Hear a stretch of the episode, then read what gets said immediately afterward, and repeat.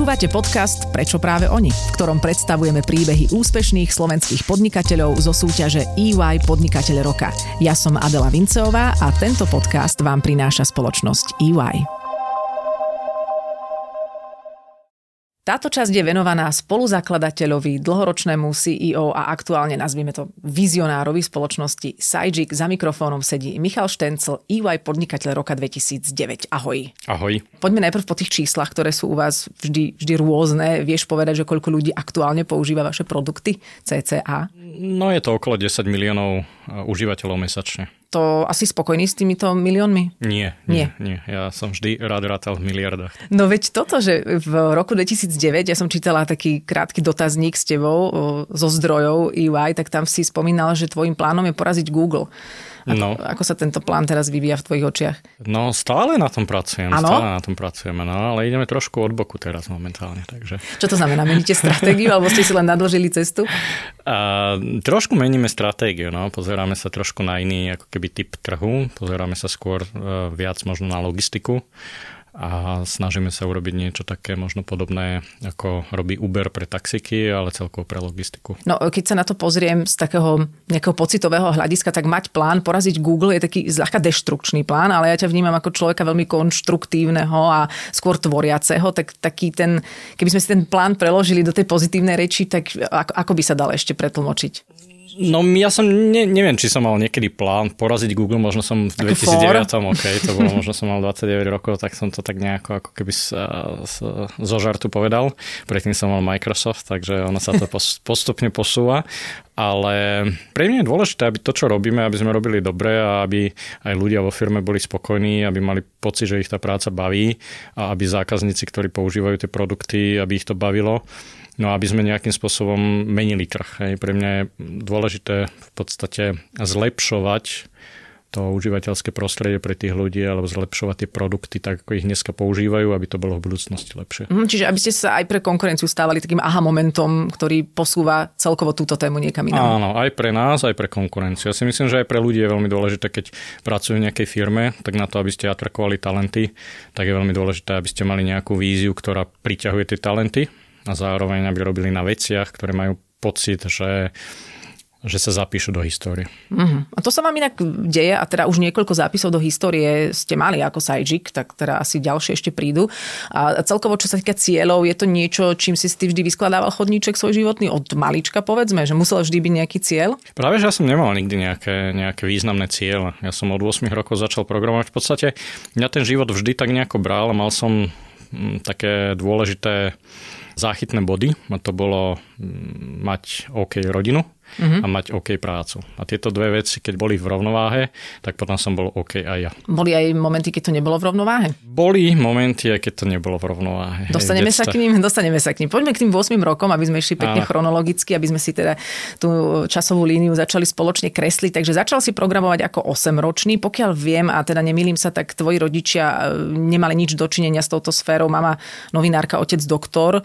Ano. A to, to zjavenie tohto počítačového, tejto tvoje affinity nastalo ako? Neviem, ako to nastalo. Otec mal rád matematiku a ja ako dec, dieťa som mal, mal celkom rád fyziku.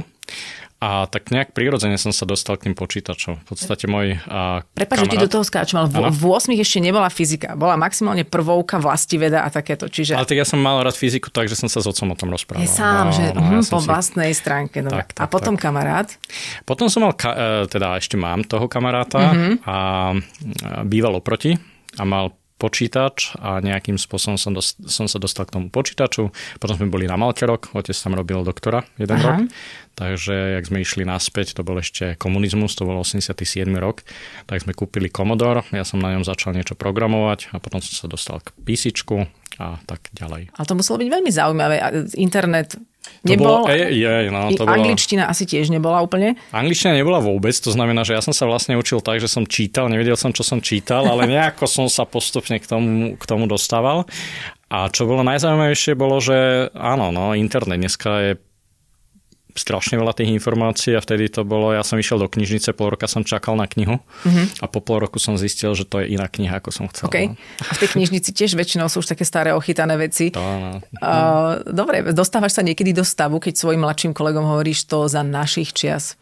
Nehovorím, nehovorím, myslím, že to za nači, našich čias, skôr deťom to hovorím, mm-hmm. že, no, že ako, keď mi povedia za dve minúty, že ich niečo nebaví, ja, som, ja tomu nerozumiem. No. Áno, že ja za vašich čias som musel čakať na knihy tak. a rodičia ťa podporovali v tom? Áno, áno, to som mal veľké šťastie, že ma rodičia podporovali, že mi kúpili niekedy aj extrémne drahé knihy už to bola Grada, myslím, to bola taká spoločnosť, ktorá vydávala knihy, neviem, či ešte existuje. A niektoré tie knihy v tom čase stáli 500-600 korún mm-hmm. slovenských, takže veľmi drahé. Takže vždy ma k tomu nejako viedli v zmysle, že podporovali to, čo ma baví. A za to som vďačný určite. To je asi kľúčová vec, že už v tom detstve, keď rodičia uchopia a pochopia potenciál svojho dieťaťa, teda verím, že to bolo z toho dôvodu, že to nebrali len ako nejaký koniček, vedie ho to prejde. Brali to ako koniček, myslím si, že to brali ako koniček ale boli radi, že mám nejaký koniček, no, ktorý bol tvorivý. Takže asi tak. Ja som veľa športoval samozrejme. Ja som hrával basketbal, ja som hrával futbal, ja som hrával baseball, ja som robil Nie. judo. No, a ja, ja som, som robila judo. Áno, ja som aj na súťažiach bol. Ja som a ja som bola na súťaži.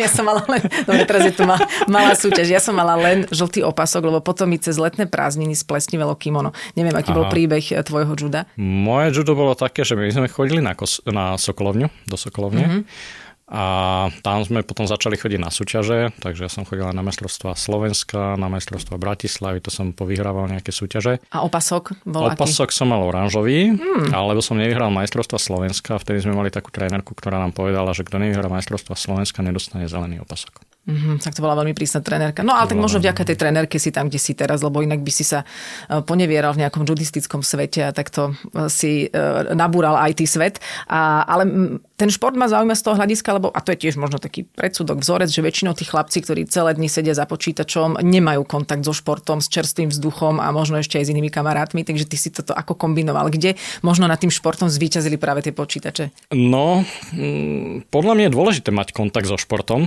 keď sa pozrieme na tých uh, manažérov typu Facebook, Zuckerberg alebo, alebo Larry Page a podobne, tak oni sú takí dosť vyšportovaní, niektorí z nich.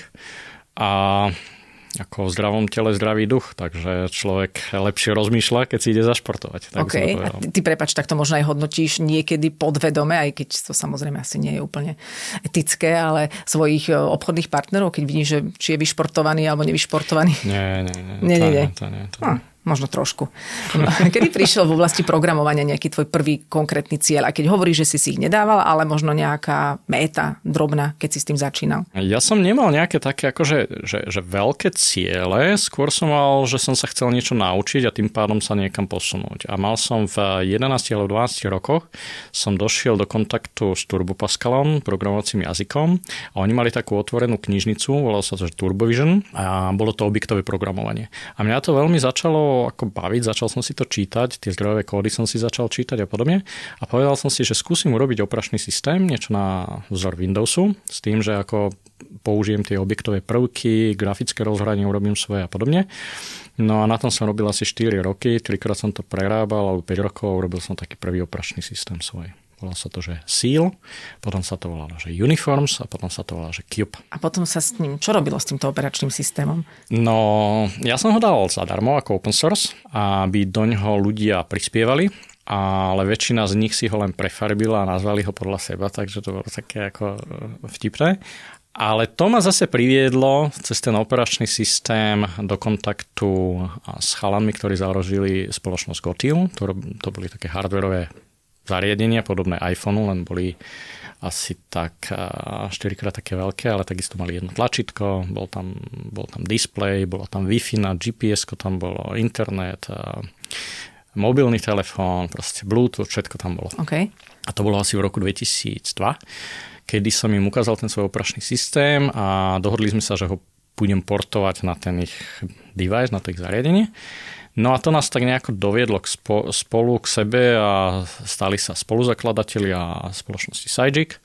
Ešte v tom čase sme skutočne uvažovali, že budeme robiť ako developerské nástroje pre ľudí, ktorí budú chcieť programovať pre mobilné zariadenia.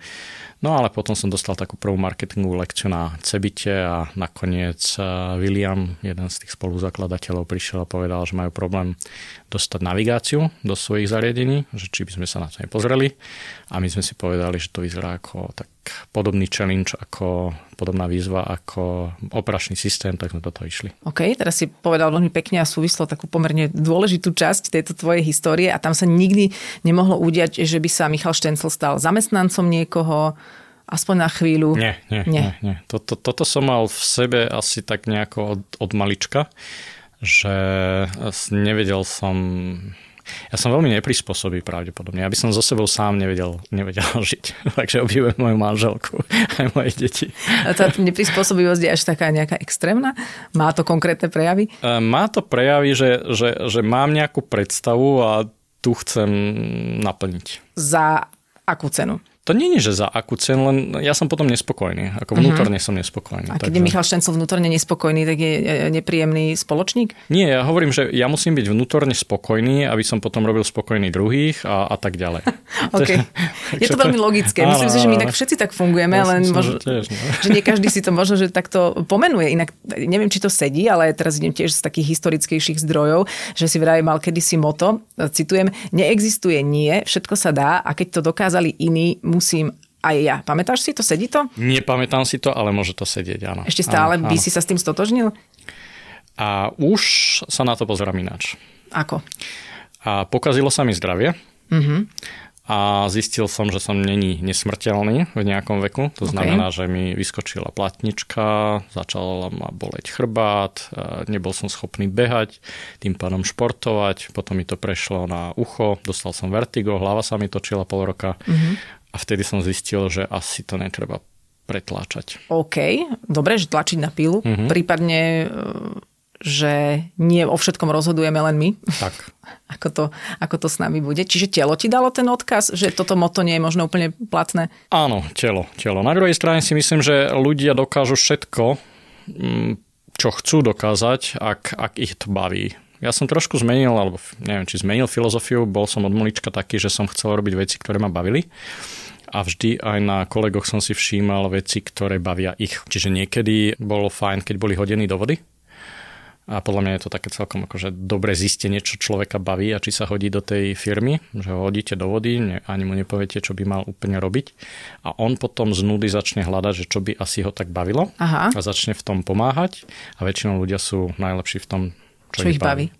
To je inak veľmi dobrá stratégia, že nezadeliť tomu človeku jeho svet a cestu, ale nechať ho, nech si ju nájde sám. Možno to sa tebe vlastne stalo v detstve, že rodičia ťa si nenútili do všetkých tých krúžkov, nechali ťa nájsť si to, čo ťa baví? Dobre to analizujem? Áno, ja som dodnes taký, že hovorím deťom, aby skúšali veci, lebo si myslím, že v detstve práve by sa mali nachádzať. By to nemalo byť tak, že keď si sa raz dal, ja neviem, na judo, tak teraz 10 rokov musíš chodiť na judo, uh-huh. aby si vydržal. Práve dieťa by malo v podstate testovať, čo ho baví a potom, keď ho niečo skutočne chytí, tak by sa tomu možno mohlo venovať v budúcnosti. Mm-hmm. No inak áno. A potom sa ale stane, že niekedy, že deti baví len sledovať uh, telku alebo pozerať možno do počítača pasívnejšie, ako si to robil ty. Ale to už sú potom asi také rodičovské výzvy. To sú, no. Áno, dobre, tie nemusíme úplne rozoberať. Ty si mal inak možnosť ísť aj do Silicon Valley. To ti tiež zaváňalo nejakým prispôsobením sa možno, uh, nechcem teraz povedať autoritám alebo nejakým šéfom. Je to dôvod, prečo si sa nerozhodol tú ponuku prijať? Nie, nie, to bolo trošku ináč. Ja som dokončil ten operačný systém a vtedy to má tiež takú celkom zaujímavú históriu. Vtedy ma oslovili z takej OS News, to bolo ako, ako, ako noviny, ktoré sa venovali operačným systémom. A to bola jedna pani, ktorá bola manželka šéfa produktového vývoja v spoločnosti BOS, B Incorporated. A pozvali ma, že či by som nechcel ako keby pre nich pracovať, pre tú spoločnosť B Incorporated. No a aj som tak trošku akože zvažoval, ale v tom čase som, to som mal 20 rokov, som spoznal eh, Elku, moju súčasnú manželku. Boli sme spolu 3 týždne a mal som pocit, že pre ľudí sa oplatí zostať keď ich spoznáte a máte pocit, že to má zmysel. Mm-hmm. Takže som si povedal, že neodídem, že však eh, po škole uvidíme a vždy sa môžem rozhodnúť a ísť pracovať eh, do Silicon Valley v budúcnosti. Dobre, čiže láska toto zmenila. Vnie sme trošku romantiky do tohto. A áno, aj, áno, aj. No. áno, Keď aj. stretnete niekoho, kto za to stojí, tak podľa mňa by ste s ním mali zostať. Tak. Áno, a myslím si, že tu je zbytočná otázka, či ťa to niekedy zamrzelo, lebo to evidentne všetko Nie. sa potom vy, vyvrbilo presne tým spôsobom, ako malo. Potom, keď si mal 25 rokov, rok 2004 môže byť snať, teda hovorím správne tie čísla, začalo už to oficiálne podnikanie, už teda pod značkou Sajik. Čo ťa najviac prekvapilo na svete podnikania? Alebo čo, sa, čo bolo pre teba najťažšie v tom úvode? Najťažšie bolo, ja som, ja som konzervatívny človek, to znamená, že pre mňa bolo najťažšie, aby každý mesiac tí ľudia dostali výplatu a aby s nami zostali. A to bolo podľa mňa najväčšia výzva, aby keď človek, lebo potrebujete nabrať nejakých ľudí, aby ste mohli v podstate podnikať alebo aby ste mohli vytvárať produkty a hlavne my sme si dali dosť také veľké výzvy No a keď za pol roka vám povie niekto a vy ste taká malá firma a ja radšej odídem a pôjdem pracovať pre inú firmu, tak to bolo také ako, to boli najväčšie výzvy.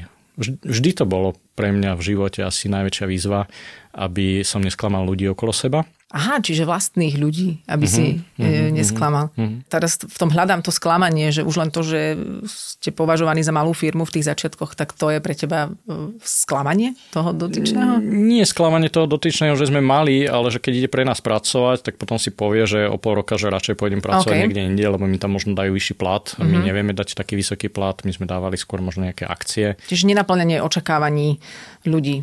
Áno, áno. Okay. Čiže... No, nenaplnenie ich očakávaní a potom samozrejme oni mm, pol roka investujete aj do toho človeka, aj on investuje do toho a potom keď sa rozídete, tak v podstate je to možno taká trošku strata času. No ale potom ste sa stali firmou, pre ktorú pracovať bolo zase veľmi atraktívne a ešte stále to je. A tam sa potom objavili nejaké nové výzvy podnikateľské? Potom boli obrovské podnikateľské výzvy, pretože ja som bol od malička programátor, ja som bol IT človek, napriek tomu, že som teda vyštudovaný ekonóm, som vyštudoval ekonomickú školu, ale, ale skôr mám teda ten IT background. A tou takou výzvou bolo, keď sme rástli a musel som sa stať manažerom a jedného dňa prišla kríza a museli sme zmeniť biznis model. Dovtedy sme v podstate boli technologická firma, robili sme technológie a potom sme sa museli stať produktovou firmou, začali sme tvoriť vlastnú značku, začali sme predávať pod vlastnými ako keby produktami alebo pod vlastnou značkou. Mali sme 50 ľudí, mali sme flat štruktúru, a zrazu mal som začať byť manažér, mal som riadiť ľudí cez rôzne úrovne a podobne a to bola pre mňa obrovská výzva. Čo teraz, medziľudská komunikácia? Medziľudská komunikácia, a prišla kríza, mne sa narodili deti, a nespával som, takže 3 mesiace som bol úplne bez spánku a samozrejme tým pádom a neadekvátne moje reakcie, takže Aha. zvládnuť sám seba.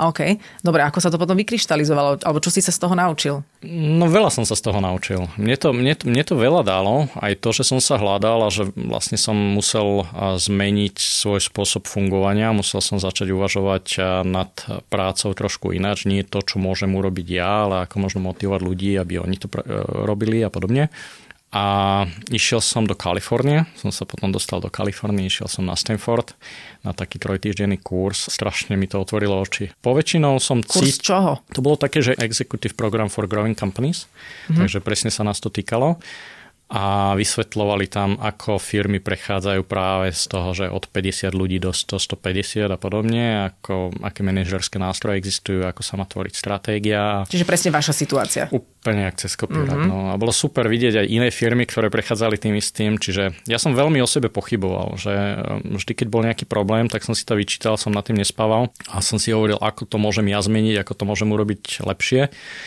a mm, mal som veľmi podlomené sebavedomie, by som to nazval. Uh-huh, ale stále ťa vnímame teda ako tú kľúčovú vedúcu osobu Sajjiku, tak keby sme si teraz urobili samostatnú nejakú historickú líniu tvojho vývoja ako šéfa, ako človeka, ktorý stál na začiatku a je tam ešte stále teraz, tak aké tam boli, ako by si pomenoval tie tvoje fázy tvojho šéfovania od počiatku až teraz, keby sme sa pozreli na zmenu tvojho, tvojej osobnosti? No tak zo začiatku um, som bol veľmi technologicky založený, takže som vyslovene uh, programoval, pozeral som sa na kód. Uh, ľudské vzťahy som, si neriešil až tak? Absolutne som neriešil ľudské vzťahy. Dobre, potom? Potom došlo obdobie, kedy sa to tak nejako na mňa, na mňa navalilo a možno som neriešil tie správne ľudské vzťahy, tak by som to nazval. Takže som veľmi pochybil, že som ľuďom niektorým mal dať oveľa viac svojho času, ale tým, že sme rástli, sa možno dával iným ľuďom čas a podobne. Takže to bolo absolútne zlyhanie. Moje sebavedomie bolo veľmi podlomené, pretože už som neveril ničomu, čo robím a či je správne alebo nesprávne. Napriek tomu, že som mal nejaké pocity, že som myslel, že takto to máme robiť, tak už som bol veľmi ako keby taký zničený a zdeptaný. A potom bolo také nejaké vytriezvenie, to jak som došiel na ten Stanford, som mal pocit, keby ma helikoptere zobrali nad mesto a zrazu som vedel, ako funguje približne doprava a zrazu ma zobrali na to mesto, ja som to celé videl. Že osvietenie má... nastalo, áno? Nastalo také, také menšie osvietenie. No a potom došlo, čiže to bolo z takého jedného pólu do druhého pólu a som sa vrátil asi tak na ten správny stred, by som uh-huh. to nazval. A v tom teraz už si nejak dlhšie, samozrejme s menšími odchýlkami, my to všetci máme, ale plus minus nejaká... Myslím, že áno, myslím, že áno. Že mám už aj také nastavené, že čo je už za hranou, čo si myslím, že ešte, ešte, ešte sa dá zvládnuť a podobne. Vtedy som nepoznal v podstate nejako hrány a ma to jak pingpongovú loptičku hádzalo zľava doprava. No. Mm, ono to asi tak funguje, že keď má človek nejakú tú vnútornú pohodu, tak inak funguje aj v tej práci a naopak, že naozaj sa tieto veci nedajú asi od seba oddeliť. A, a, a rodina je teraz tiež v pohode, zharmonizoval si si všetky hracie polia. No áno, no, rodina musela byť vždy v pohode. Pre mňa to bolo extrémne dôležité, aby bola rodina v pohode. Pamätáš si ten zlomový moment, teraz hovorím o pozitívnom, keď si si uvedomil, že aha, my sme asi úspešná firma. Nie, nepamätám si na ten. Dobre, nejaký moment, keď si si povedal, aha, my sme možno v ohrození. No, to si pamätám, to je každý deň v podstate. Každá firma je stále v ohrození. Každý deň. To je veľmi príjemný život, taký, taký kontinuálny stres. A to obdobie, keď ste začali spolupracovať, alebo teda keď sa mala vaša aplikácia dať stiahnuť v iPhone a prvých pár mesiacov to vôbec nešlo a nastali tam takéto komplikácie. Teda ja nie som úplne IT zdatná, ale keď som si toto čítala, tak normálne som mala emóciu stresu za vás. No, bolo to, bolo to nepríjemné. A to bolo také ako e, extrémne obdobie. My sme v 2008 vyrástli 350% v obrate aj v zisku a možno zisku ešte viac. V 2008 došla kríza kedy nám všetci zákazníci, alebo 80% zákazníkov začalo hovoriť, že teda končia, ne, asi to neprežijú a podobne. A my sme boli technologická firma, ktorá sme im dodávala. To znamená, že my sme nemali priameho zákazníka, my sme mali len firmy, ktoré to dávali pod svojou značkou. A došiel vtedy v 2009, myslím, to bol Ernst Young, podnikateľ roka, keď mi odozdávali cenu, tak ja som bol úplne akože dole. Ja som dúfal, že nech som to není ja. Čiže presne v tom období, keď ste mali tieto komplikácie s iPhoneom, v zápäti prišla cena EY podnikateľ roka? Nie, nie, nie, to bolo, áno, áno, v zápäti, v zápäti to bolo, myslím, EY podnikateľ roka. Ty áno. si tam zase stál zdeptaný, že Kompletne, no. bez sebavedomia, ja si, nezaslúžim si to. Tak, ja si hovorím, do roka skrachujeme a podobne. A ešte, ešte, že som rýchlo dostal tú cenu. nie, nie, to som si práve nehovoril. Ja som že dúfam, že túto cenu nedostanem. OK.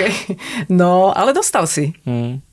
Dostal, no. A potom, ako sa utriesla situácia s tou komplikáciou s iPhoneom, ako sa utrieslo tvoje sebavedomie, ako sa to potom odvíjalo no, ďalej z tohto temného bodu? Ono, ono to dlho trvalo, lebo vlastne došlo 2008, došla kríza, potom sme sa preorientovali, že sme začali vytvárať vlastný brand, budovať značku Sajik a potom sme sa dostali na App Store, potom sme sa dostali na Android a hneď do roka na to zase sme rástli. Google dal navigáciu zadarmo, a Symbian, alebo teda Nokia dala navigáciu zadarmo a naše trhy, ktoré boli v tom čase najmä Nokia, tak zase ako keby skolabovali a tak to bolo také nejaké väčšie obrodenie. Znova sme museli sa postaviť na nohy. Čo ťa tieto krízy učia? Čo ma krízy učia? Mm, že nikdy sa polievka nie je taká ako sa to hovorí? Nie je taká nie horúca. Je taká horúca ako, či nie je sa taká horúca, ako je? Alebo? No, že keď príde tá polievka taká horúca na stôl, že ju netreba hneď jesť. Tak, tak, tak. Čiže si sa naučil nechať polievku vychladnúť. A nie, ale nie tak emočne reagovať mm-hmm. na problémy. To znamená, že myslím si, že je strašne dôležité sa orientovať na svojho zákazníka. Veľakrát firmy robia to, že sa začnú orientovať na svoju konkurenciu a to je začiatok konca. Že sa pozerajú, čo robí konkurencia, musím robiť aj ja to. Mm-hmm. Podľa mňa správne pozerať sa na to, čo môj zákazník chce, to musím pra- robiť naďalej. Skôr také pozitívne zameranie, čo môžeme pre niekoho urobiť, ako to, čo môžeme proti niekomu urobiť? Či to už mm, príliš... Nie, nie, nie, proti. Vyhranenie je v marketingu dobre, to ano. vidíme dneska na voľbách amerických, že sa nezhodnú v ničom podľa mňa. Ale čo sa týka marketingu, hej, že my sme jeden pol, oni sú druhý pol, ale skôr ako pozerať sa vyslovene na toho zákazníka a nehovoriť si, že budem sa pozerať, čo robí tá konkurencia musím sa prispôsobiť konkurencie, uh-huh. ale skôr sa prispôsobovať tomu zákazníkovi. To je pekné.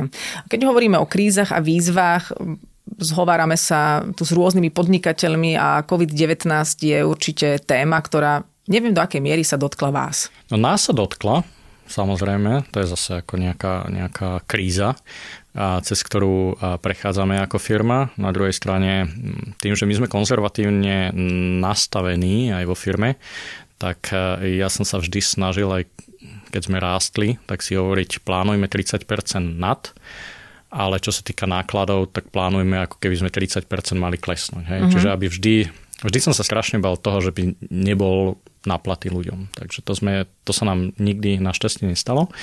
A tým pádom aj teraz sme boli vlastne celkom prichystaní, že aj keď prišla kríza a my v podstate robíme navigácie aj pre automobilový priemysel, automobily sa úplne prestali vyrábať, a naši zákazníci častokrát cestujú do zahraničia, prestalo sa cestovať do zahraničia, čiže sa nás to dotklo, ale napriek tomu ako firme sa nám darí, možno nie tak, ako sme si predstavovali, ale rozhodne nemôžeme povedať, že by sme boli, ja neviem, v strate alebo niečo. Je také. to zvládnutelné. A mhm, teraz mm-hmm. sledujete, že čo váš zákazník chce, možno aj vzhľadom k tejto celosvetovej kríze meníte svoje zameranie? E, nepovedal by som, že kvôli tomu to meníme. Pozeráme sa vždy 3 až 5 rokov dopredu a už e, asi 2-3 roky dozadu sme začali sa pozerať na nový typ zákazníka, respektíve my sme ho vždy mali, ale začíname uvažovať nad tým, že ten trh sa začína meniť v rámci aj logistiky a že sa v logistike stane to isté, čo sa stalo e, s taxikmi, že už prestanú možno existovať nejaké logistické firmy, ale skôr začnú vznikať nejakí individuálni vodiči, ktorí budú jazdiť pre niečo ako Uber a podobne, alebo pre Sajik. Aha, čiže týmto smerom sa mm-hmm. uberáte.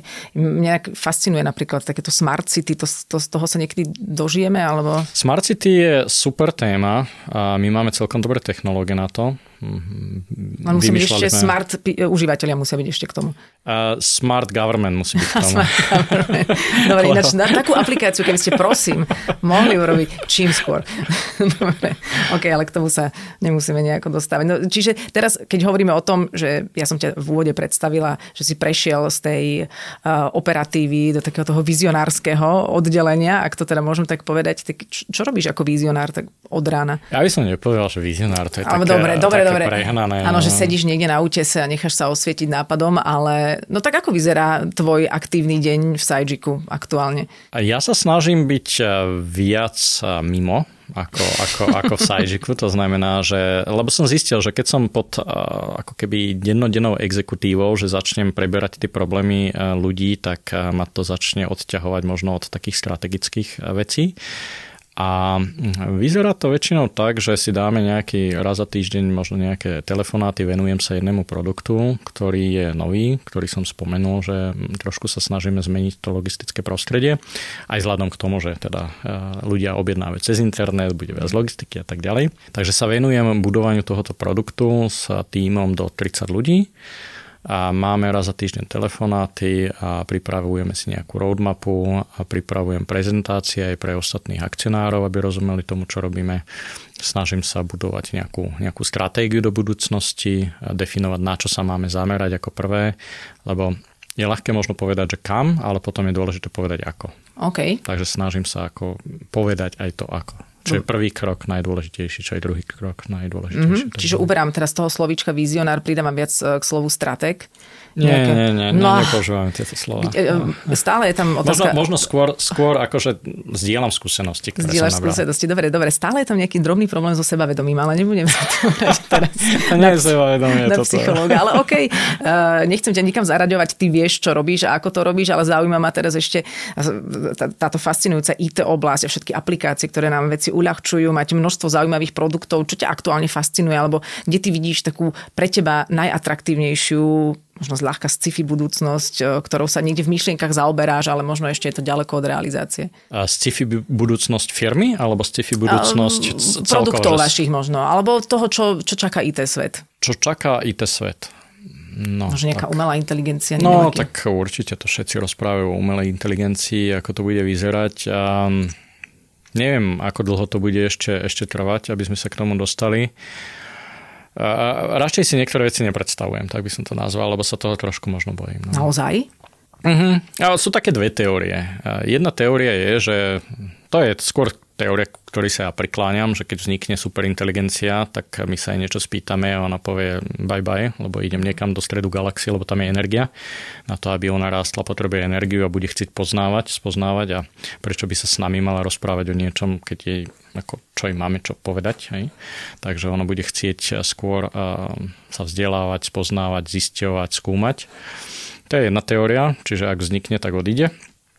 A druhá teória je, že že nebudeme vedieť ani, že vznikla superinteligencia a jedného dňa tu bude a bude nás ovládať nejakým spôsobom takým, aby ona mohla potom rásť. A zistíme to? No možno aj už tu. Ako, kto vie, či to nie je. Ne, nezistíme to. Ja mám fakt viem, že kto, kto nás riadi, ale vôbec nemám pocit, že tam ide o nejakú veľmi super Ja nechcem ani dopovedať túto vetu. Vlastne neviem ani, prečo sme sa dostali k tejto téme. Vráťme sa k takým všeobecným ideám e, v podnikaní. Už si veľa toho naznačil naznačil, čím si prechádzal aj nejakým osobným rastom, že si musel kombinovať to odborné, čo ti veľmi dobre išlo od začiatku s tým nejakým ľudským faktorom. Keby si možno si sa už nad tým zamýšľal, už si určite niekedy túto otázku dostal, vedel identifikovať alebo definovať, prečo ste vy úspešná firma? Prečo sme my úspešná firma? Ja si myslím, že kvôli tomu, že sme boli v určitom čase, možno na správnom mieste so správnymi ľuďmi. Takže ľudia, ktorí pre nás pracovali ako pre firmu, boli jedni z tých najšikovnejších.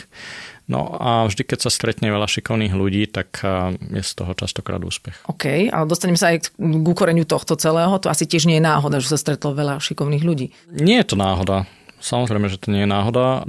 Ja som mal v zásade v živote asi veľakrát šťastie, že som stretol aj správnych spoluzakladateľov, že som mal podporu v rodine a že som stretol schopných a šikovných kolegov, takže podľa mňa to je ako tak, najmä to, že je to možno vec náhody. No. To je jediné, čo by si povedal k téme úspech? Náhoda a šťastie? A, no, tvrdá práca. No, ale to iba tak pomimo. Samozrejme, trošku no. tvrdej práce. Ja, ja, ja by som nepovedal, že to trošku tvrdej práce, ale mňa, mňa to vždy bavilo. Takže ja som to nevnímal, že, že, že človek až tak tvrdo pracuje a preto si myslím, že každý by si mal nájsť prácu, ktorá ho baví. Lebo keď ho bude baviť, tak bude v nej geniálny. Proste Messi mm-hmm. nie je mhm. geniálny, lebo sa narodil s kopačkami na nohách. On je geniálny, lebo 12 hodín denne búchal s loptou. No. Mm-hmm. A no, to áno. bavilo.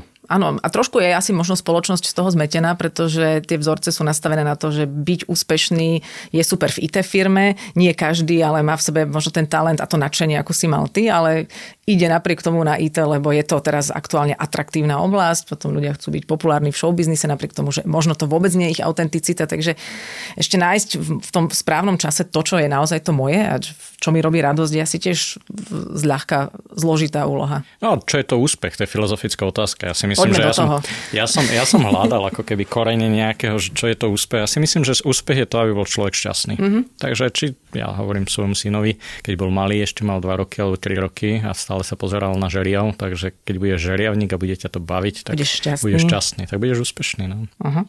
Ja hovorím, teda ak ťa to zaujíma, aj keď toto nie je rozhovor so mnou, že, že pre mňa je vždy úspech akoby vedľajší produkt správneho životného rozhodnutia. A, tak, alebo toho, čo vás čo, čo vás baví. a čo vás baví. No. A ty si šťastný teraz? A ja sa vždy bojím povedať slovo, že som šťastný, aby som to nezariekol, uh-huh. takže som opatrný v tom slove, alebo teda povedať ho, ale robím všetko preto, aby som bol šťastný, aby bola šťastná moja rodina, aby som bol šťastný v práci. A myslím si, že už som aj tak nejako dozrel do takého stavu, kedy mám nejakú mentálnu filozofiu a viem pochopiť čas, kedy už som nešťastný a snažím sa to keby eskalovať a niečo s ním robiť. Áno, že vieš sa vypozorovať uh-huh, lepšie. Uh-huh, uh-huh. Neprepádaš vlastným pocitom. Tak, tak. Okay. To je nebezpečné. A zásadná otázka, teba niekedy Sajik zaviedol do stredu pola a tvrdil, že si na mieste, kam si mal prísť? Ja nerozumiem otázka.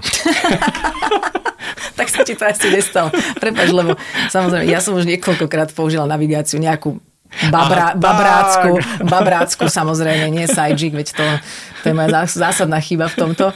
A nechala som sa viesť navigáciou a tam mi sveto svete tvrdila, ak som tam v tom poli stála, že áno, toto je nie, to miesto. Nie, nie. nie. Nestalo sa mi, ale stalo sa mi, že, že som jej počúval našu navigáciu a vtedy som sa dostal do toho pola. Uh-huh, takže ja na... som si povedal, že a tak ja viem lepšie, že skúsim mi stať to, že to mi nejak zle radí. A nevedel si lepšie. A nevedel som. Inak vaša navigácia vyšla, už, už tie čísla sa mi nechce teraz odhadovať, ale myslím, že no, krajín veľmi, veľmi veľa, uh-huh. jazykov o niečo menej. Počul si uh-huh. niekedy v nejakom zvláštnom smiešnom jazyku? A tak smiešný jazyk neexistuje. Existuje, ale dobre, ty chceš byť slušný. Poďme len do takého Maďarska. Hej? No, tak v rôznych jazykoch. No my sme mali rôzne nahrávky, to znamená, mm-hmm. že sme robili sa nejakými hercami, myslím, a tí nahrávali aj také funny voices, by som to nazval. Takže to bolo skôr možno také zábavné. Je nejaká aplikácia, ktorú, o ktorej ty snívaš, že by si ju niekedy chcel urobiť, alebo že by sa ti veľmi zišla v živote? Aplikácia, ktorá by sa mi... Zl... Nie, nie, taká mm-hmm. nie, nie. Nikdy som sa nad tým nezamýšľal. Nie? Možno mm-hmm. taký, že boost sebavedomia trošku? Ale ja nemám nízke sebavedomie. Ja si nemyslím, že mám nízke sebavedomie. Ja som len opatrný v tom, aby som rozprával, že áno, som úspešný alebo niečo také, lebo si myslím, že ten úspech je veľmi filozofický. Ale, mm-hmm. aj, takže skôr som opatrný v tom, ale nemyslím si, že mám nízke sebavedomie. Byť si zase vedomý seba... Tak z tých od 0 do 10 povedzme 7. 7. Aha. Vidíš, to je zase, lebo ideme do strašnej filozofie. Lebo ja seba vedomie nevnímam, ako, že by mal byť človek prehnane prezentný a mať široké lakte. Byť si vedomý v seba a byť si vedomý aj tých úspechov, ktoré okay, objektívne okay. sú. Tak seba uvedomeli. Seba uvedomeli. Tak. OK, fajn. Takže aplikáciu môžeme zrušiť, lebo sme to práve teraz vyriešili. A, ale ako veľmi príjemne sa mi s tebou rozpráva, veľmi e, je zaujímavé ťa počúvať ako podnikateľa, ako človeka, čo sa samozrejme oddeliť nedá, ale tieto línie sa tam niekde prirodzene prepletajú. A verím, že možno podnikatelia, ktorí nás počúvajú a tak váhajú nad tým e, prihlásením sa do súťaže EY podnikateľ roka, možno zostali trošku zaseknutí práve v tom 2009, keď ty si neprežíval nejakú extra radosť z toho ocenenia vzhľadom na tvoju aktuálnu situáciu, ale takto retrospektívne ako hodnotíš túto účasť a víťazstvo? A bola to super skúsenosť. Ja som bol jednak veľmi prekvapený. Myslím, že e, Peťo Zálešák z Naju e, mi odozdával v tom čase cenu. A keď to povedal, tak e, nevedel som ani ako mám reagovať. A v tom čase som nereagoval úplne najlepšie, som sa spýtal, či si házali kocky, lebo som bol z toho fakt veľmi pre, prekvapený. A neskôr som sa im poďakoval, asi tak rok na to, keď už to zo mňa nejako opadlo a keď som vedel, že sa nám bude dariť naďalej ako firme, tak som im teda predsa len poďakoval a som sa im ospravedlnil, že som v tom čase takto reagoval. Ale myslím si, že ten kolektív, ktorý sa tam zišiel, je taký veľmi fajn a ľudia, ktorí sú tam, tak si skutočne aj prešli nejakými rôznymi, rôznymi podnikaniami, že nie sme len vyslovene homogénni, že by sme boli IT, IT ľudia, ale sú tam ľudia, ktorí teda z rôznych oblastí. Snaj, mm-hmm. potom, potom je tam Šimon Šicko teda z IT, Miro Trnka, Felner z Bubo Travel. Takže si myslím, že tam veľmi závaží aj ten príbeh. Ja to vždy rád čítam a podľa mňa by sa ľudia nemali báť lebo e, veľakrát je to o tom príbehu, keď sa radíme ako porota, že koho by sme teda zvolili, tak jednak sú samozrejme aj také tie nejaké hard KPIs, čiže tie číselné veci ako podstatné, ale vždy sa pozeráme na príbeh a vždy, alebo teda častokrát sa snažíme navrhnúť možno aj niekoho, kto má nízke čísla, ale vidíme za tým veľmi silný príbeh a veľmi silné srdce. A možno aj nejaký potenciál. A nepovedal by som úplne, že je to o potenciáli. Podľa mňa je to skôr o tom, o tom príbehu, že si hovoríme, že, že... Pretože pri tom podnikaní to sa môže akokoľvek vyvinúť. Že môže byť super firma a nakoniec sa zmení niečo v prostredí a tá firma môže skrachovať. Ale v aktuálnom momente... Tom, tom, v tom mm-hmm. aktuálnom momente, ako sa k tomu stávali etické podnikanie, ako sa stávajú k ľuďom, ako sa stávajú celkovo k svojmu okoliu a podobne. No a čo potom z tvojho pohľadu a z tvojej skúsenosti účasť a víťazstvo, alebo možno aj len účasť v takéto súťaži človeku dá? Ten networking, to si už spomínal. No, tak networking. Kontakty. Nie, nie, nie, nie. Toto, nie, nie, nie, nie, len sa nekontaktovať, rozumiem. No, tak to je, to je otázka, lebo ja som není taký človek, ktorý úplne, že mm, by chcel byť e, medializovaný, uh-huh. alebo teda, že akože žiari reflektorov.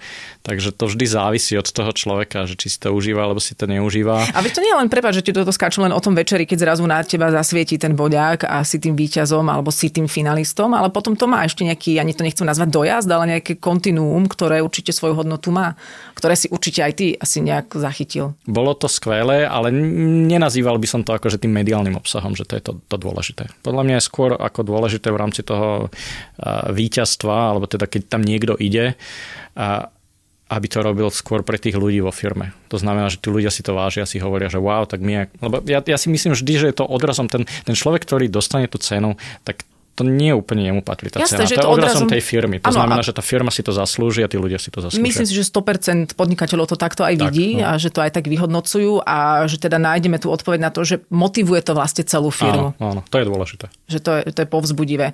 Dobre, posledná otázka.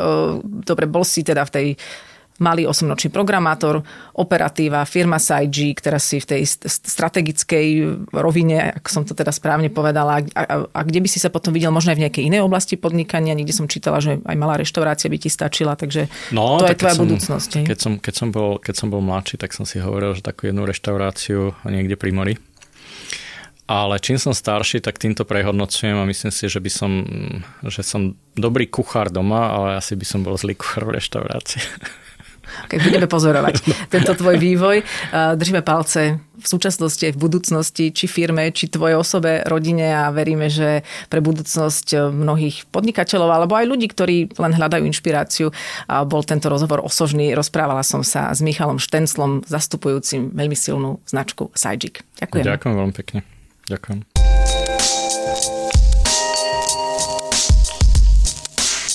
Som Adela Vinceová a práve ste počuli posledný diel z prvej série podcastu Prečo práve oni. Prihláste sa alebo nominujte príbeh podnikateľa zo svojho okolia do 15. ročníka súťaže EY Podnikateľ roka na stránke EY Podnikateľ roka SK. Podcast vám priniesla spoločnosť EY.